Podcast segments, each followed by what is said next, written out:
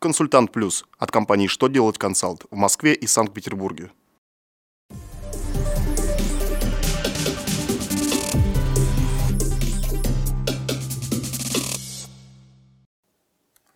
Добрый день! Для вас работает служба информации телеканала «Что делать ТВ». В студии Александр Трифонов и в этом выпуске вы узнаете. Как будет работать кабинет контрольно-кассовой техники на сайте ФНС? Как рассчитывается новый штраф для юридических лиц, реализующих алкоголь без лицензии? Какие изменения внесены в закон о дополнительном образовании для госслужащих? Итак, о самом главном по порядку.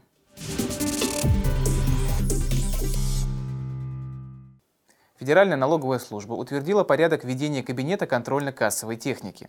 Кабинет ККТ находится на сайте Федеральной налоговой службы и позволяет организациям и предпринимателям взаимодействовать с налоговыми инспекциями по вопросам, связанным с применением контрольно-кассовой техники, используя личный кабинет налогоплательщика.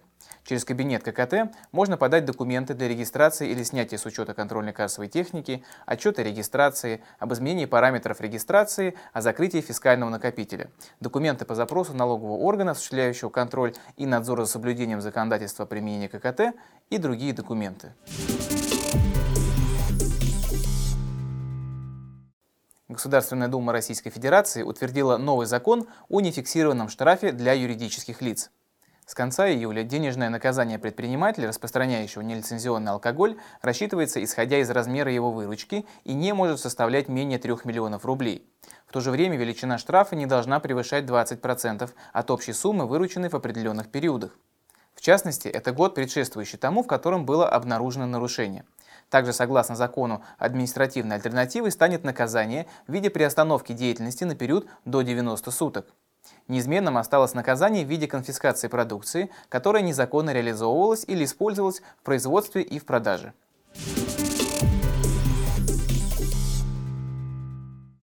С 10 августа 2017 года вступит в силу федеральный закон о дополнительном образовании госслужащих. Последние изменения касаются дополнительного образования, вместо которого, согласно закону, для гражданских служащих предусматривается новая образовательная система профессионального развития.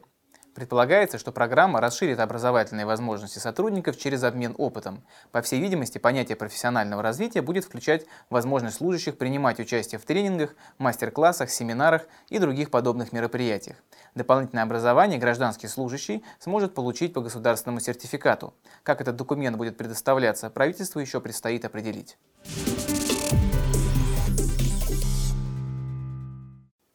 На этом у меня вся информация. Я благодарю вас за внимание и до новых встреч.